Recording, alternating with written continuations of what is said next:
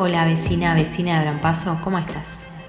En este primer episodio 2021 vamos a conocer la experiencia del nodo de San Cristóbal de la UTT, la Unión de Trabajadores y Trabajadoras de la Tierra. Para eso me encontré con Sol y Aimé, dos de las integrantes del proyecto. Hicimos un Zoom y charlamos sobre cómo formaron el nodo en el barrio y además cuál es la relación entre los feminismos y la soberanía alimentaria. Vos también sos de los que en cuarentena empezó a comprar bolsones de frutas y verduras agroecológicas. Aime nos cuenta cómo fue la experiencia de su familia.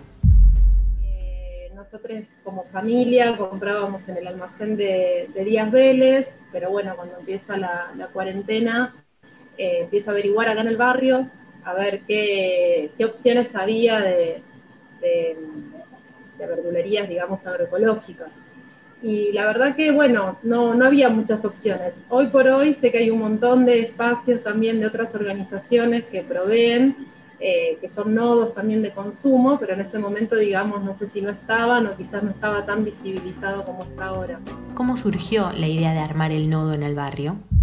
Ah, me llega un dato, digamos, de, de un compañero de trabajo, yo soy trabajadora del Ministerio de Agricultura, y me llega el dato que eh, juntando, digamos, una compra mínima de 10 bolsones ya podías armar un nodo en el barrio. Entonces, bueno, ahí armamos la página, que es Comunidad de San Cristóbal, eh, para empezar a, a, unar, digamos, a, vecinos y vecines que, estuvieran interesados en, en esta forma sana, segura y soberana de alimentarse. El primer lugar del nodo fue la casa de Aime, y empezaron con unos 10 pedidos. Después el nodo se mudó al Museo del Hambre, un espacio cultural dedicado a la soberanía alimentaria, y así llegaron un montón de vecinos y vecinas más.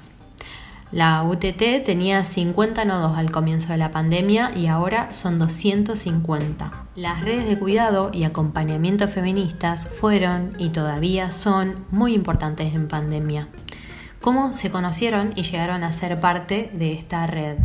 Con Sol los conocimos en, este, en, lo que es la coordinadora de la ciudad Somos quienes la habitamos por el plan urbano ambiental, también interesadas en todo lo que tiene que ver con la agroecología. La Comisión de Agroecología fue lo que nos vinculó, como decía Aimé, a, conocernos y también a reconocernos en un mismo territorio que es la Comuna 3. Yo soy docente, soy profesora en antropología y, y con respecto a la agroecología y a la alimentación saludable, estuve haciendo unos giros y una apropiación de, del estudio y de la escucha porque tanto mis alumnos, los más jóvenes, como que van marcando ahí el camino y también los debates y las nuevas preguntas como sociedad, ya venían en los años anteriores eh, preguntándome eh, alrededor de la alimentación, los centros de estudiantes instalando la cuestión de, las viandas escolares, eh, preguntas en relación a al especismo, al antiespecismo. Yo me empecé a preguntar también eh, a qué se referían esas propuestas, qué, orientación, qué contenido tiene. Bueno. Ahora, ¿por qué con la llegada de la pandemia se puso este tema sobre la mesa?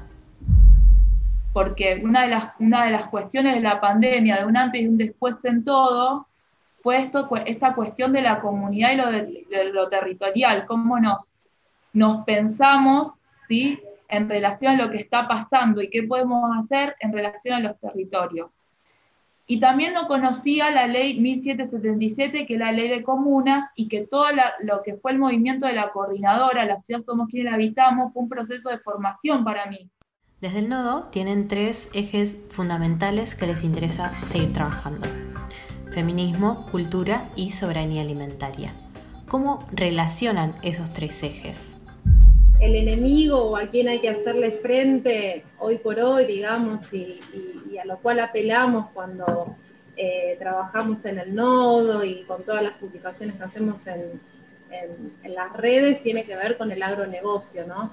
El, agronegocio como, como expresión de, un sistema extractivista que, despoja a, los pueblos, digamos, de, los alimentos, de sus saberes ancestrales, en pos de una lógica de, acumulación, eh, digamos, en pos de ganancias y, digamos, de, de, una economía global que realmente a nosotros como que nos excede, digamos, como sociedad y que solamente nos genera perjuicio, no solamente económico, sino en cuanto a la salud digamos, y este agronegocio también se ve en, esta, en esta cara que es también el, capitalismo, digamos, sería como la punta, digamos, de la pirámide, pero en esto que también es la expresión del patriarcado, ¿no? Y en cómo las mujeres a través de, de los siglos hemos sido, digamos, como un territorio de conquista.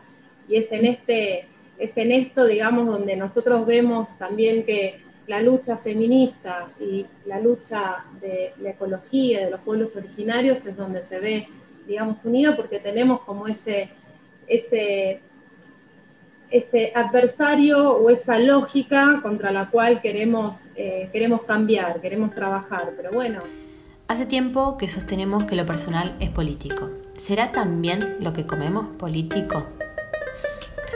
Si querés enterarte de más noticias e historias del barrio, búscanos en Instagram como Somos Abran Paso y en Facebook como Abran Paso.